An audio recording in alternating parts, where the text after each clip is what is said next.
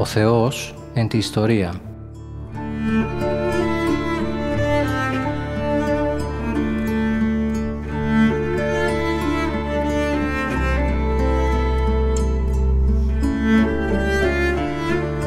Περιδιαβαίνοντας την Παλαιά Διαθήκη με το Μητροπολίτη Γόρτινος και Μεγαλοπόλεως, Κύριο Ιερεμία.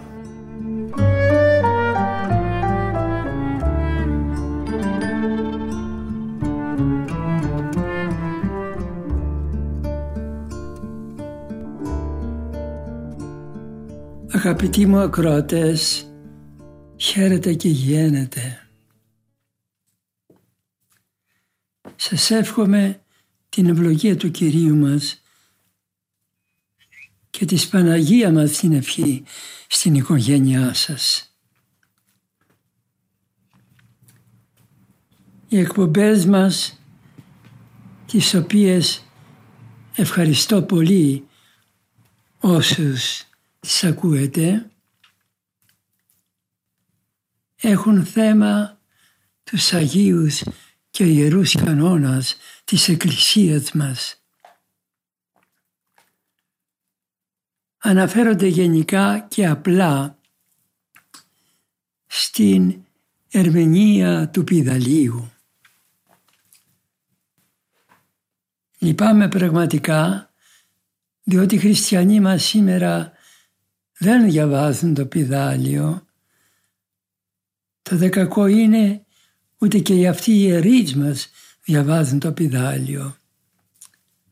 Το πιδάλιο έχει όλη την παράδοση της Εκκλησίας μας και δίνουμε γρα εμπιστοσύνη απόλυτη όπως είναι γραμμένα διότι είναι γραμμένα από Άγιο χέρι από τον Άγιο Νικόδημο τον Αγιορείτη. Ευρισκόμαθα στην αρχή, στο πρώτο δεύτερο κανόνα και ο πρώτος κανόν λέγει ότι ο επίσκοπος πρέπει να, να εκλέγεται από, όχι από έναν, αλλά από περισσότερους επισκόπους. Ο δε ιερεύς όχι να εκλέγεται, να χειροτονείται. Ο επίσκοπος όχι μόνο από έναν, αλλά από περισσότερους επισκόπους, δύο ή τρεις τουλάχιστον, και άλλοι μπορεί να δώσουν γραπτός τη συγκατάθεσή των. Ο ιερεύς όμως χειροτονείται από από έναν επίσκοπο. Το γιατί το εξηγήσαμε στα προηγούμενά μας μαθήματα, στις προηγούμενες μας εκπομπές, αλλά θα μου επιτρέψετε να κάνω μια λεπτή παρατήρηση, την οποία δεν παρατήρησα, δεν έθιξα την προηγούμενη μου φορά ότι είναι μερικοί σήμερα ιδιαίτερα και λίγο παλαιότερα χρόνια που λέγουν ότι η εκλογή των επισκόπων πρέπει να γίνεται ψήφο κλήρου και λαού. Και έτσι πραγματικά γινόταν στα πρώτα χρόνια και είναι μεμαρτυρημένο αυτό από τα ιερά, από τα ιερά μας κείμενα όταν λέγουν περί του Αγίου Αθανασίου ότι εγένετο ο Επίσκοπος Αλεξανδρίας ψήφο κλήρου και λαού παντός. Αυτό όμως ας με επιτραπεί να πω γνώμη μου λέγω, την οποία όμως έτσι υποστηρίζω ε, ότι σήμερα δεν μπορεί να συμβεί αυτό διότι πρώτα οι χριστιανοί μας ήταν κατηχημένοι. Ήξεραν ποιος είναι ο καλός ιερεύς, ο καλός επίσκοπος και ψήφισαν τον καλόν επίσκοπο. Σήμερα, αν σε μία Μητρόπολη γίνει και από το λαό η εκλογή των επισκόπων, όλο το συγγενολόι του ενός εψηφίου θα ψηφίσει βεβαίως το συγγενή του. Ε, ή όλοι όσοι έχουν εκλεγεί έχουν κάποιο προηγούμενο, προηγούμενη υποχρέωση στον τάδε αρχιμαντρίτη θα ψηφίσουν αυτόν.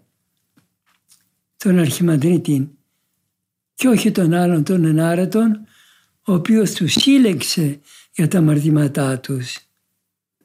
Ο οποίος τους επέβαλε επιτίμια. Και ότι λέγει στα κηρύγματά του πράγματα τα οποία δεν δέχεται το όνομα του Θεού. Σήμερα που έχει εκπέσει η πίστη παρά το λαό και σήμερα που τα, που τα ήθη των ανθρώπων δεν είναι πνευματικά ανεβασμένα, όλοι θα ψεφίσουν έναν επίσκοπο, για επίσκοπο, έναν αρχιμανδρίτη που θα τους κάνει το θέλημά του και δεν θα τους είναι επιτέλους ο βραχνάς διότι πήγαν στον καρνάμαλο των πατρών ή ότι ζουν με δύο γυναίκες και τα λοιπά. Γνώμη μου είναι αυτή την οποία έτσι θυμήθηκα να προσφέρω ε, συγγνώμη αν υπάρχουν οι αντιφρονούντες. Στο δεύτερο κανόνα είδαμε ότι ο επίσκοπος, ότι ο πρεσβύτερος χειροτονείται από έναν επίσκοπο αλλά και η άλλη λέει, λέγει εδώ το κείμενο για να σας διαβάσω την αυτή. Πρεσβύτερος υπό ενός επισκόπου χειροτονίστο και διάκονος και η λυπή κληρική. Ποια είναι αυτή η λυπή κληρική. Είπαμε ότι είναι τρεις οι βαθμοί ιεροσύνης. Ο διάκονος, ο πρεσβύτερος και ο επίσκοπος. Αλλά εδώ μιλεί περί και των άλλων κληρικών. Ποιοι είναι αυτοί οι άλλοι κληρικοί; Οι άλλοι αυτοί κληρικοί είναι αυτοί που εμείς σήμερα ονομάζουμε που τους λέγει κληρικούς ο κανόνας αλλά κανονικά δεν είναι κληρικοί. Εδώ όμως ο κανόνας τους λέει κληρικούς. Είναι ο ψάλτης, είναι ο αναγνώστης, είναι ο νεοκόρος. Αυτοί δεν ψηφίζονται, χειροθετούνται και μάλιστα εκτός του Ιερού Βήματος. Και κακώς μερικοί και ιερείς αρχιμαντρίτε ενώ αυτό πρέπει να γίνεται από τον επίσκοπο όχι παρά τον, παρά τον αρχιμανδριτών. Ε, διαβάζονται μια ευχή που λέμε παρά, το, παρά του ιερέως αυτή εκτός του Ιερού Βήματος. Αυτή δεν είναι κληρική και έχει πάντως πρέπει να κάνουμε, να μάθουμε να κάνουμε τη διάκριση ότι οι εντός του Θείου Βήματος χειροτονούν, χειροτονούμενοι και αυτοί είναι και αυτοί είναι οι, οι πρεσβύτεροι και οι διάκονοι και οι εκτός του Ιερού Βήματος οι οποίοι χειροθετούνται, οι πρώτοι χειροτονούνται, οι άλλοι χειροθετούνται παρά του επισκόπου όμως εκτός του Ιερού Βήματος.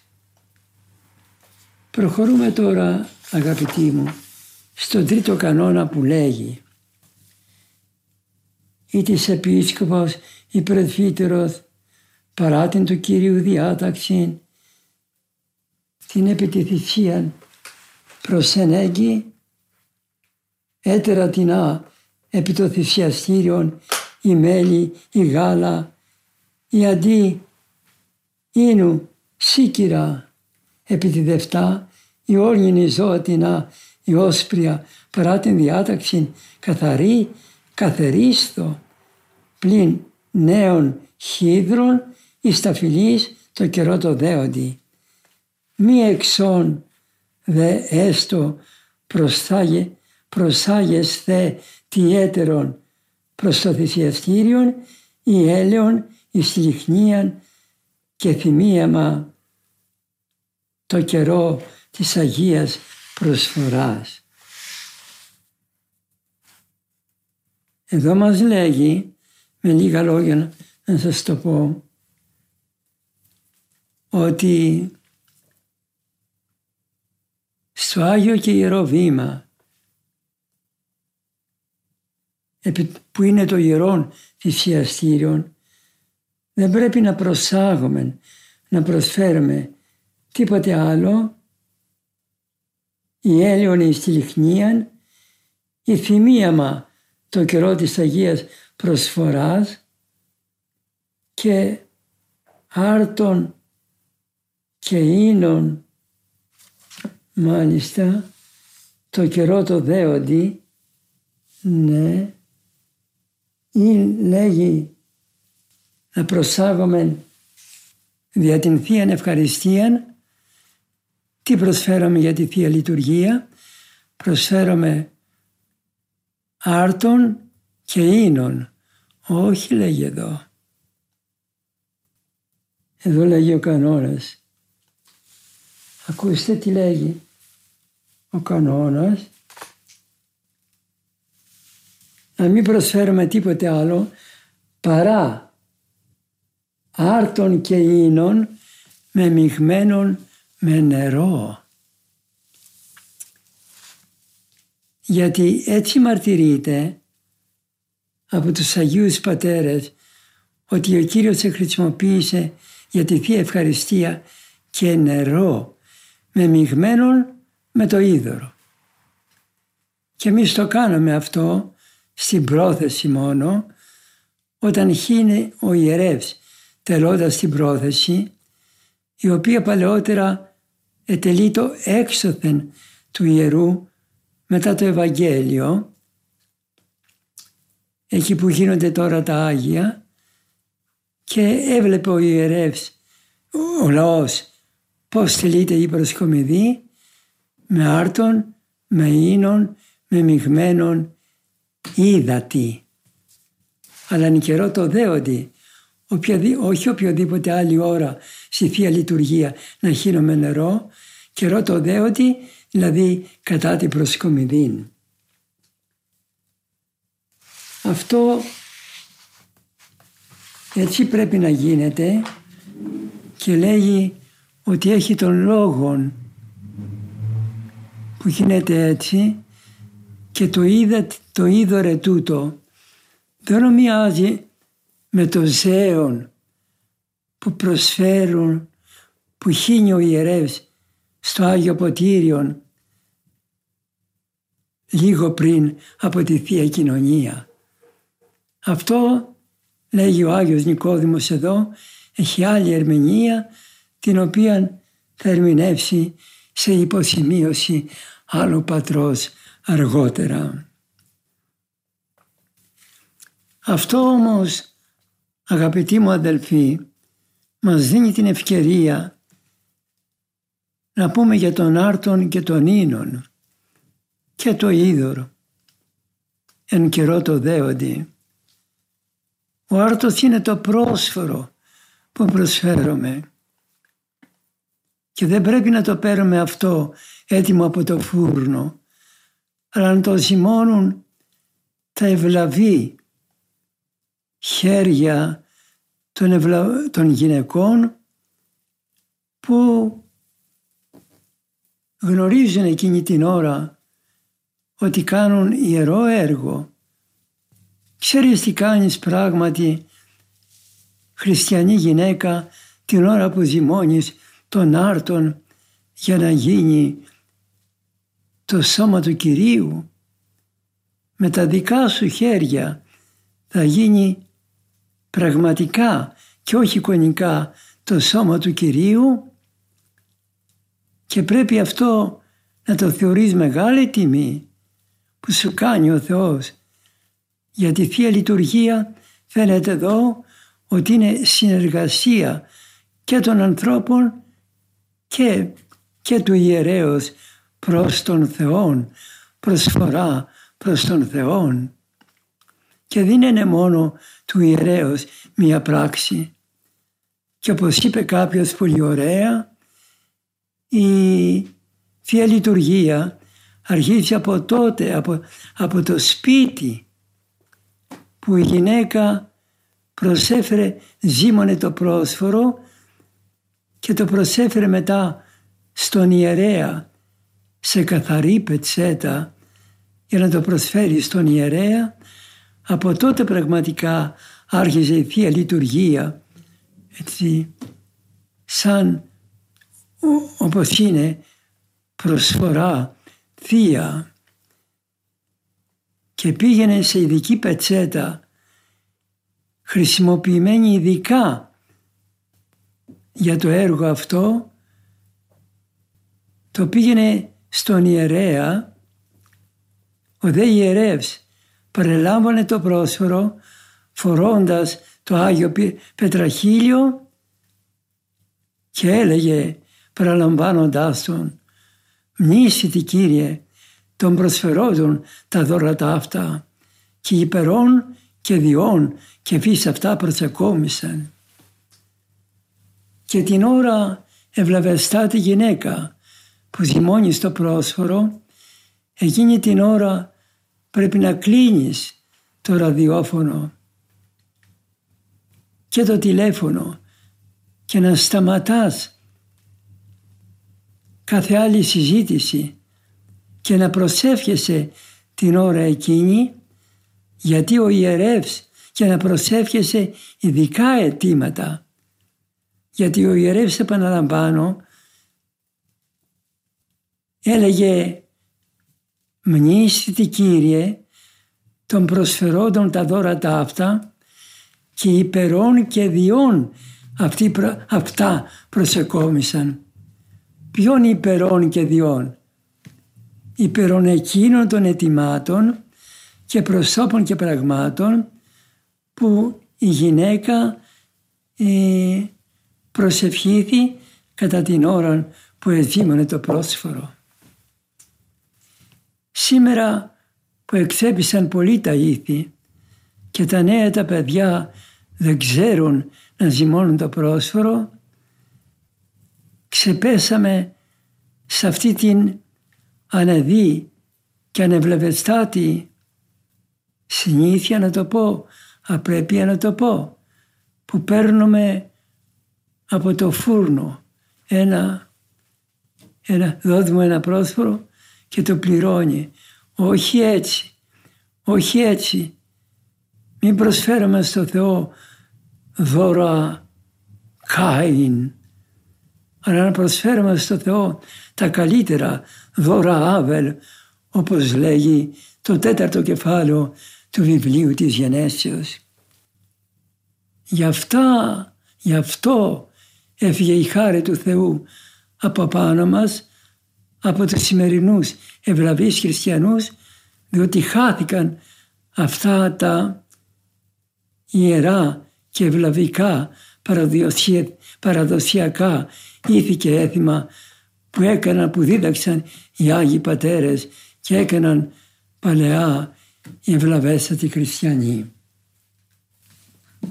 Μήπως μπορείτε να σκεφτείτε, να μου πείτε ότι γιατί ο κανόν αυτός, ο τρίτος κανόν του Πιδαλίου λέει ότι δεν πρέπει να προσφέρουμε μέλι ή γάλα ή βούτυρο, αλλά να προσφέρουμε ίνων, άρτων και είδωρ και μόνον αυτά, διότι με αυτά ο Κύριος ετέ, εισήτων, διότι με αυτά ο Κύριος ετέλεσε τη Θεία Λειτουργία. Τα άλλα είναι απόβλητα. Να προχωρήσω λίγο παρακάτω αγαπητοί μου χριστιανοί.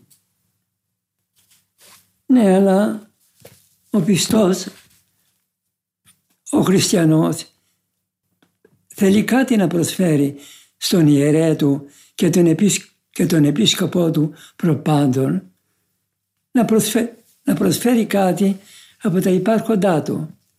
Έχει πρόβατα, θέλει να του προσφέρει γάλα. Να του προσφέρει βούτυρο και τυρί. Απογορεύεται αυτό με αυτό που είπαμε, που είπε προηγουμένως ο κανόνας. Όχι λέγει ο επόμενος τέταρτος κανόνας. Δεν αποκορεύεται, αλλά αυτά θα τα προσφέρουμε όχι στο ιερό, στο θυσιαστήριο, αλλά στον οίκον του επισκόπου, που λέγεται επισκοπίον, στον οίκον του πρεσβυτέρου. Και έμειναν μάλιστα τότε όλοι οι ιερείς μαζί. Ε, γι' αυτό και λέμε πρώτος σύγγελος, διότι είναι αυτός που είχε το πρώτο κελί, ο πρώτος σύγγελος, μετά το κελί του επισκόπου. Ήσαν όλοι μαζί. Εκεί θα προσφέρονται λοιπόν τα δώρα και οι προσφορές για τον επίσκοπο και τους ιερείς και όχι στο θυσιαστήριο. Στο θυσιαστήριο μόνο θα προσφέρουμε σύτων, άρτων, ίνων, είδωρ, διότι από αυτά έγινε η προσφορά η, της Θείας Λειτουργίας. Και πηγαίνουμε τώρα, αγαπητοί αδελφοί χριστιανοί, στον πέμπτο κανόνα, αλλά η ώρα παρήλθε και φτάνουν αυτά που είπα. Ε, ευχαριστώ πολύ που με ακούσατε. Θα συνεχίσουμε στην επόμενη μας εκπομπή.